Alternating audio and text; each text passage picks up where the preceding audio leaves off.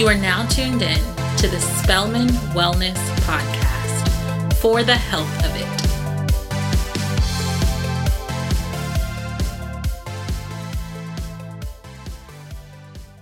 Hello, and welcome to the Spelman Wellness Podcast. This is the first series of a three-part series, The Balanced Black Woman. Our topic today will focus on positive body imagery. I am your host, Germaine McCauley, and Director of Campus Wellness. I am joined here today with my co-host, Dr. Daryl Lowe, Associate Vice President for Student Affairs. We are also joined by our special guest, fitness expert, and Spelman alumna, class of 2006, Dominique Landry. We are excited to have her here today, and I will give you more information about her in a few minutes. At this time, Dr. Daryl Lowe will provide more information about the podcast and its vision. Dr. Lowe? Thank you, Germaine, and thank you, Dominique, for joining us today. In thinking about the role and purpose of this podcast, we wanted to provide opportunities for growth and development for our students, specifically focused on the dimensions of wellness, not just their physical wellness, but what does it look like when a Spelman woman is well holistically? To accomplish this, there's no greater community that could assist us in conveying this message than our alumnae of Spelman College. It is our hope that our Spelman students will be encouraged by the examples provided by our alumnae on how to live a holistically well life. Thank you so much for providing this information for us. I am sure our audience is excited to listen in and gain insight about the podcast. I know I'm excited about this project and how it will provide educational information on how one can continue to improve their healthy lifestyle. Our special guest today is Dominique Landry. How are you, Dominique? I'm doing well. Thank you, Germaine. How are you? I'm doing wonderful, It is wonderful to have you here to talk about positive body imagery. This topic tends to be a difficult topic for so many of us, but I hope through this podcast, many will find a few takeaways that may help. I want to first give some background information about Dominique before we get into the discussion. As I stated before, Dominique is a Spelman alumna, class of 2006. And a fitness expert. She is a wife, a mother, and a motivator. She is a certified personal trainer, receiving her certification through the National Association of Sports Medicine, NASM. She has been in the fitness world for a number of years. Dominique is the creator of Fit Enough. The vision for Fit Enough is to change the current narrative of fitness to be more inclusive of all body types, which is going to help us today, fitness levels, and lifestyles. Fit Enough is a one-stop wellness initiative on a mission to merge self-acceptance, physical wellness, and fitness in a way that shifts the idea of what being fit really means. This sounds like a wonderful program you've created here, Dominique. Thank you so much. You make it sound so good. I should let you always say what Fit Enough is about. So thank you. You're so welcome. So let's get started with our conversation about positive body imagery. I wanted to start by asking Dominique her thoughts concerning where do you think the line, or if there is really a line, between self-acceptance and healthy living? So I think that's a hard one, because I think it depends on your definition of healthy living. If your definition of healthy living is solely based in the idea of working out and eating nutritious foods, then I think there is a line, because that can be caused from actually a really negative body image. Like, you could hate yourself and hate how you look and be working out and eating, the right things because you dislike how you look. So when we think about healthy living, and if we think about it more holistically, then I do think that those two things do go in hand. So I think it just depends on how we're defining healthy living, how you define healthy living for yourself. If you're looking at a holistic, so we're thinking about both your spiritual feels well, your mind is feeling well and healed, your body's feeling great, and you're eating good foods because you're thinking about healthy living as a way to fuel your body because you love your body, then yes, I think it goes hand in hand. But if it comes or it's derived from any other thought, then I think it can also, you know, drive us to do some really negative things. Okay, great. Dr. Lowe, do you have a question? Yes. Again, thank you, Dominique, for being with us this morning. I'm especially excited because you're my Spelman sister. I'm a Morehouse grad, class of 2009. What year? 2009. Oh, the greatest year ever. Time. The greatest year ever that ever happened. Okay, that's a little far stretched. But I appreciated your response to the first question. I wanted to ask this. Does self-care, in your opinion, look different for Black men and Black women? And if so, how? Oh my gosh, yes. I think it has to, right? Because I think the experiences between Black men and Black women are different. And I think when we think about the clash of all the isms, especially as a Black woman, right? So we have classism, we have sexism, we have racism. For the Black community, we have colorism. I think when we think about self-care, and it always makes me think of the Malcolm X quote, the least protected woman is the Black woman. Yes. And all those things, I think self-care very much has to look differently because so much of our society, we're placed at the bottom rung of everything. So it's like, who's protecting the Black woman? And we're also expected to be some sort of like superhuman, you know, superwoman. And I think though Spelman, I will say Spelman does create so many superwomen, right? I do think there's an idea of self-care that does look very different because our experiences between Black men and Black women, while I think some of them overlap, many of them are so different. And a lot of the times when we think about protection, you know, we've seen it, I think, play out in media and everything. Like even sometimes there's the Black men are against Black women. And so when we think about self-care, I think it's a very individual thing to experience. I don't think Black women are a monolith. So I don't think that means that everyone's self-care looks different. But I think when we think about Black women as a whole, because our experience is so unique, especially Black women in America, I do think that self-care looks very, very different. And I think also just the idea of taking a step back to even give yourself space to do that is something that's almost like an act of, you know, like political warfare. I think Audre Lorde said it, right? So I do think that it looks very different. And I know we'll talk a little bit about like what that can look like, but I do think the delineation has to be clear that like, this is something that is solely for you.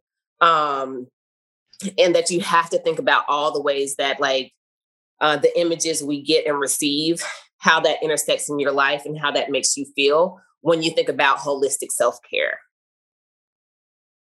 Thank you for that. Thank you. Of course. Great information. That's good. You know. So along those lines, I wanted to ask the question about the media. You just mentioned something about the media when you were talking about, you know, self-care.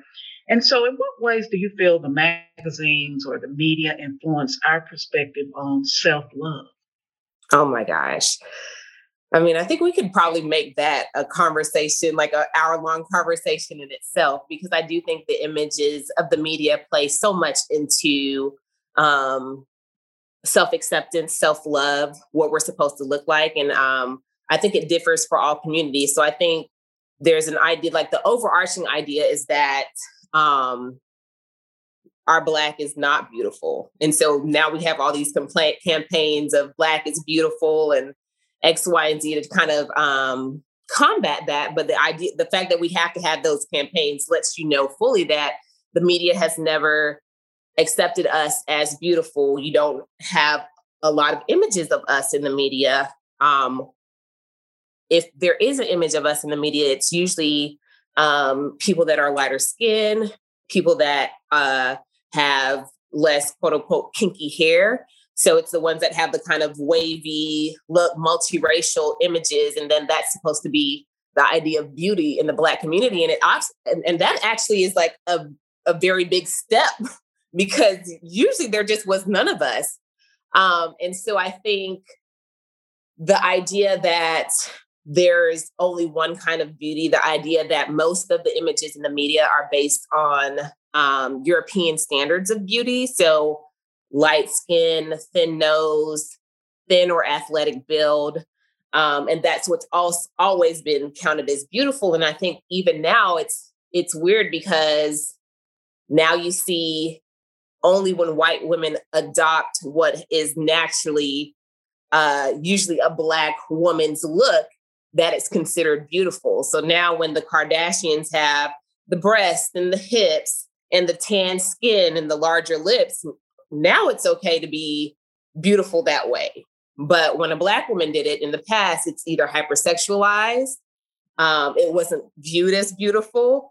And so I think a lot of those images play into how we view ourselves. I think the other piece of that is also how men view us. And Dr. Lowe, you might be able to speak a little bit on this too, but I think in the Black community, you have a couple of different things that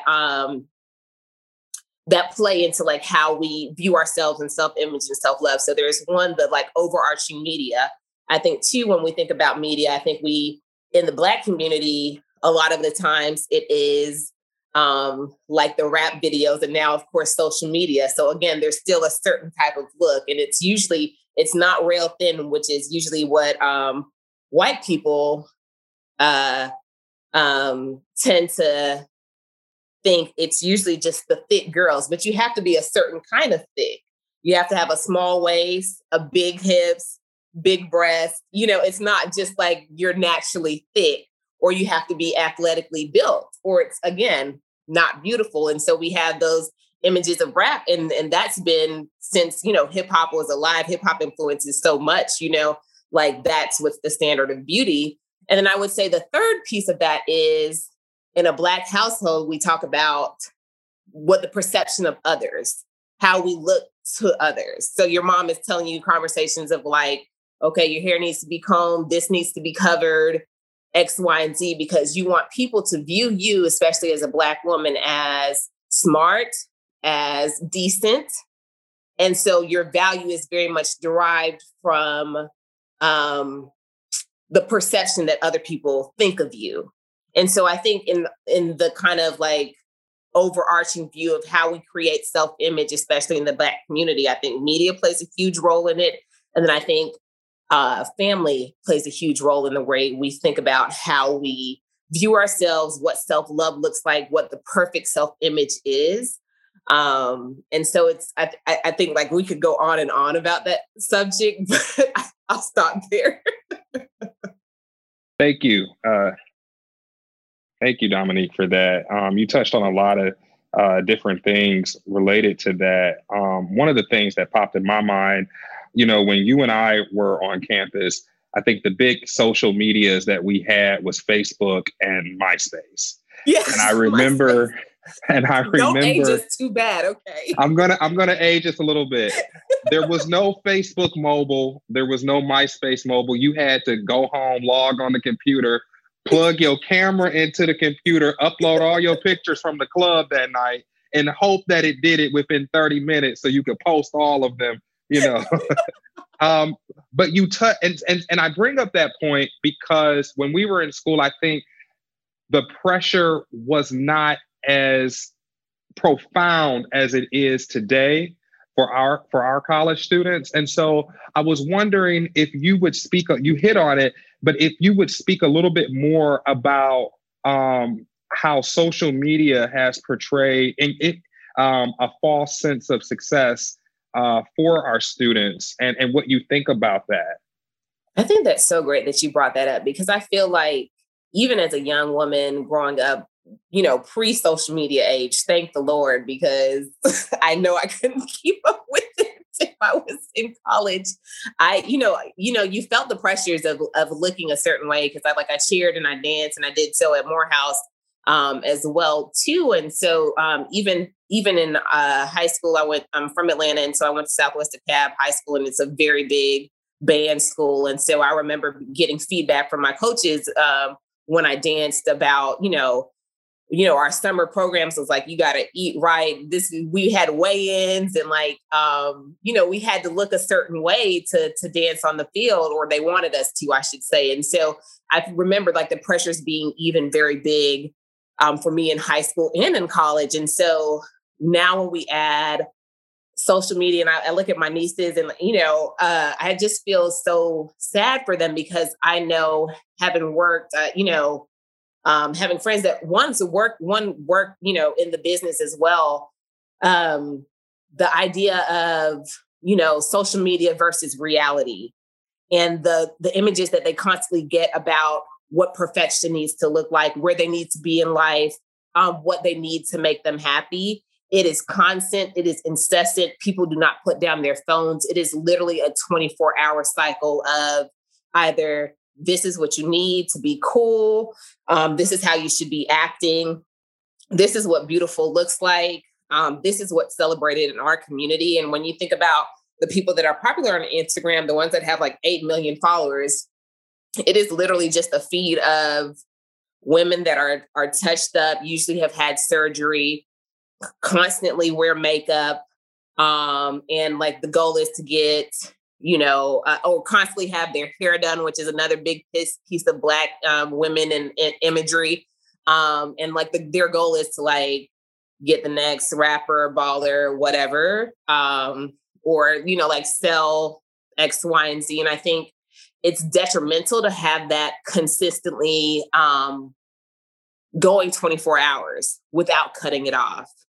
And so when I think about, the best things to do is really trying to figure out how to cater your newsfeed to a healthy newsfeed. Because the thing is, even the people that are in fitness, so I'm in fitness, so I see all this a lot.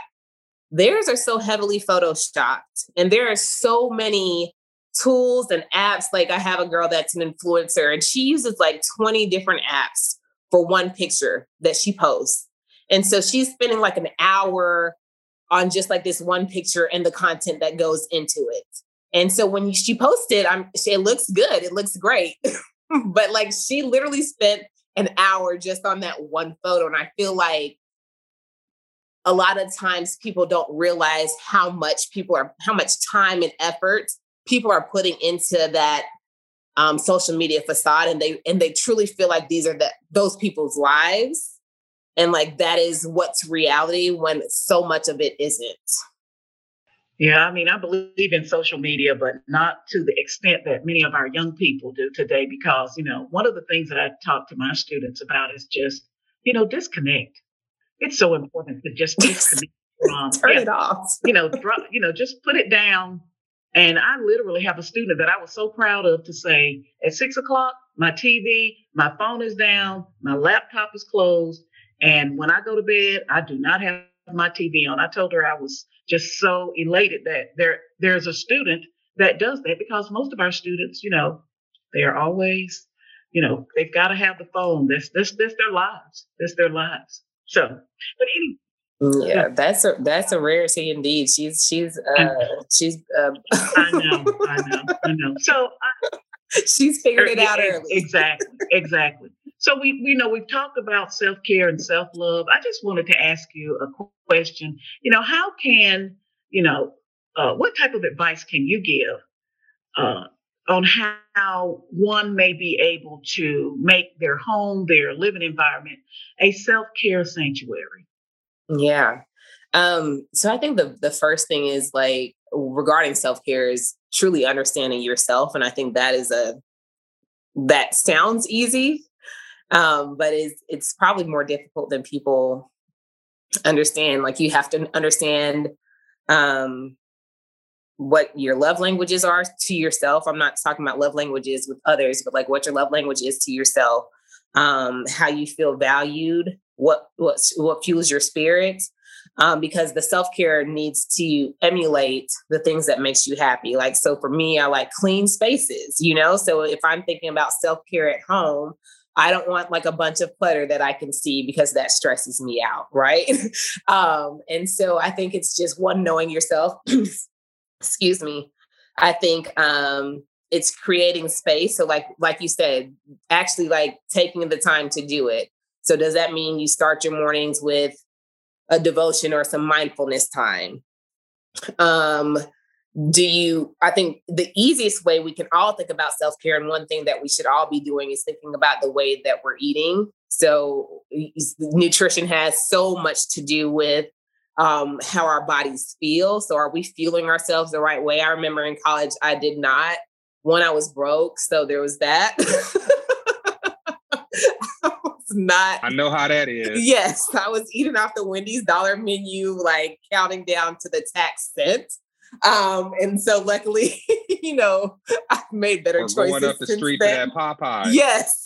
So I've made better choices since then. Thank the Lord. But understanding like how nutrition like really does fuel your body and how it makes you feel different, because I don't think until you make that switch, you truly understand that like, oh my goodness, drinking water really improves how I feel and how my skin looks, and what I can do, and like how my body is retaining weight. You know, like green vegetables actually makes me like more alert. And like, so I think like there's that piece of it. And then I think there's always a movement piece. So like, even if you're not a big workout person, like 30 minutes of movement really can change your day. And that can be walking with a friend through campus for 30 minutes, because the endorphins you get from the natural endorphins you get from working out and moving is like the things that people feel like they need medicine for, that they have, you know? And so I think it's a natural mood booster. It helps with depression, anxiety, and all those things. And so I think when we recognize that, like the simple things like exercise in home or outside, you know, and nutrition play a big role in the way we feel and naturally are mood boosters and make you feel better, then I think that should always be a part of anyone's self-care routine. And then the other things are just add-ons. So like if you, you know, I think mindfulness and just taking time to think is great for everyone. If you're not a big meditator, maybe you pray, you know, like whatever it might be, it can be, you know, different beyond those two things. But I think baseline nutrition and exercise are going to be beneficial for everyone. Yeah, that's very true. That is so, so true. Because our food helps to boost us. It gives us the energy that we need for us to work throughout the day. So I have to agree with you totally on that. Yeah, so do I. Dominique, I'm going to ask this question. You kind of touched on it a little bit. I think in our community, we don't take mental health seriously. Or we say that you need to pray about it or pray it away. So, and I know that you know that. Jesus and therapy, guys. Jesus and therapy is okay. So that's really what I was getting ready to ask for you to talk about, because we've spent a lot of time talking about fitness too, you know, and it's amazing to me. You were talking about how that young lady spends so much time posting a picture on her physical appearance. We spend tons of money on how we look outwardly. And I wonder if you could talk about the value of what it should, on how we could improve our mental capacity as it relates to mental health. I think that is such a great question. And I love the fact that you touched on the investment piece of it, because I think a lot of self-image is both the idea of evaluation and investment. So like evaluation, like how you feel about yourself, what you think about yourself, and then investment, what you put into whatever that self-image and self-love is. And so I think it is, especially for Black women, like we will spend that money on our nails and our hair. I think this like more recent generation is like all about the makeup as well, which is like pricey. So we will not eat to get our hair done and things of that nature. And so when we think about investment from a physical aspect, I don't think anyone blinks an eye. Like you will pay, you know, $300+ to get your hair a certain way, or to buy some hair to then put in your head or whatnot. But when we think about mental health, and this is, I think comes very, I think it's a very old school way of thinking. And I do think that as the generations go on, this is getting better, but it's not where it needs to be. I definitely think it's one of the things like, oh, just pray for that baby, or we'll know like that baby is not right. We'll even call out things, or, they're not right, but we won't say they need support in terms of mental health. And when we think about our brain is very much as much a part of our body that can get sick as any other part of our body. If our heart was not feeling right, we would not wait. We would not say, oh, just pray. We would say, go to the doctor. So if we're not feeling right in our brain, we have to get better at saying, if your brain is not feeling right, you need to go to a doctor to support whatever is not feeling right in your brain, because that's one of the most important things. And I think a lot of times we feel like, I think as Black people, and I think it goes back to the kind of like super womanhood as Black women, like, one, everyone comes before us. And so make it feels like that that's something that you need to make additional time for. And when it comes to all the things that we're doing, it kind of just continues to drop lower in the, pool of the to-do list. But two, I think it's also one of the things where it's frowned upon and looked at as like, you just weren't strong enough, which is not the case. And so when I think about just like the impact of mental health, if you are truly depressed, me telling you to work out is not, it is literally a fight to get out of your bed every day. So me telling you to work out and X, Y, Z, you're likely not going to take that in. You're just trying to figure out how you're going to make it through the day. And so we have to, as Black people, make it okay. And also like encourage friends, like, hey, I know you've been struggling, or these are the things I'm looking and seeing in your life. Like maybe you should talk to somebody about it. And it doesn't have to be me. There's so many, now there's so many resources where you can literally go to PsychologyToday.com and type in, if you want someone, like I typed in Black woman therapist to find mine. And so it's like, it is at our... I stay on the EAP line. You said what? I stay on the EAP line. Yes. I'm like, your insurance, you can find a way for your insurance to pay for it. I think Taraji P. Henson has a program. Like there are resources now, and you can find who you need. And you can, like one of the other things I always just tell people, like shop around, because the first person might not be right for you. It's one of those things. But it is so necessary. And I feel like when we think about health, body image, self-image holistically, and then, as we said, like what it is we experience as Black women, and the little traumas throughout our life, I think just having someone that is unbiased and like not a part of your family or your home girl or whatnot, is a great way to kind of just start unpacking that. So yes, I'm so glad you brought that up.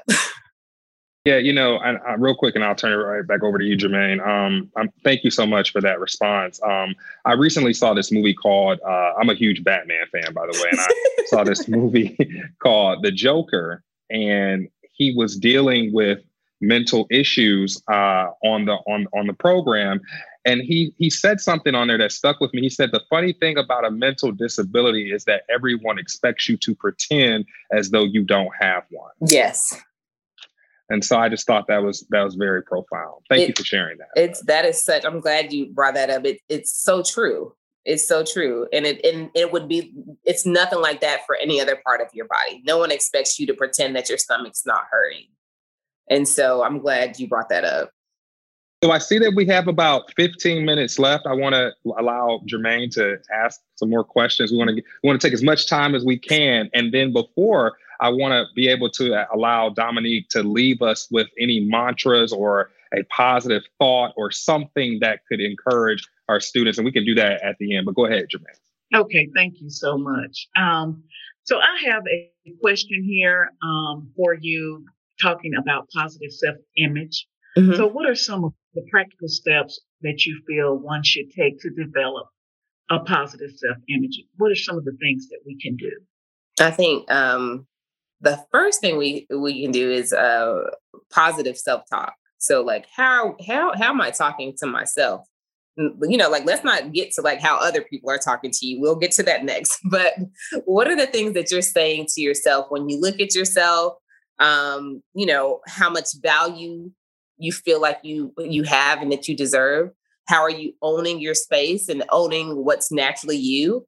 Are you being yourself? You know, I think those are the things. So like, how are you talking to yourself and how are you showing up as yourself every day?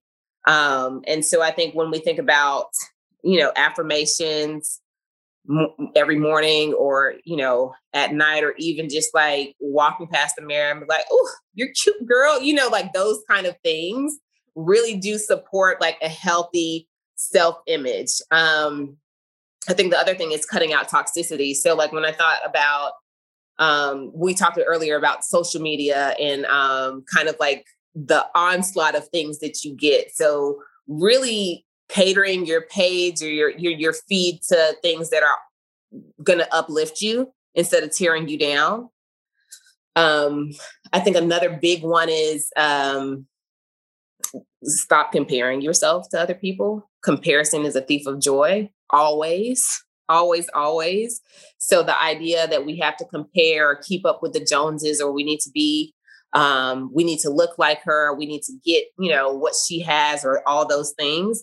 It will always steal your joy. And then I think another big one is gratitude. Like if you're waking up thinking about what you're thankful for, how you're blessed, the good things in your life, then you just have a more positive self-image. You have a more positive outlook on life in general. And so I think those things, and I think like the final thing I would also say is challenging misleading assumptions. So like if something doesn't feel right, if something looks too perfect, like challenge that, like push back on it, ask the kind of questions that you need to ask. Because those misleading assumptions, if we keep, again, like going along with them, like they become standard. And that relates to like what beautiful is, you know, where we derive value from, what deserves value, what deserves love. And so if we continue to challenge those assumptions that we're getting from different outlets like the media and things of that nature, then I think we're all going to be better if we continue to kind of just push that.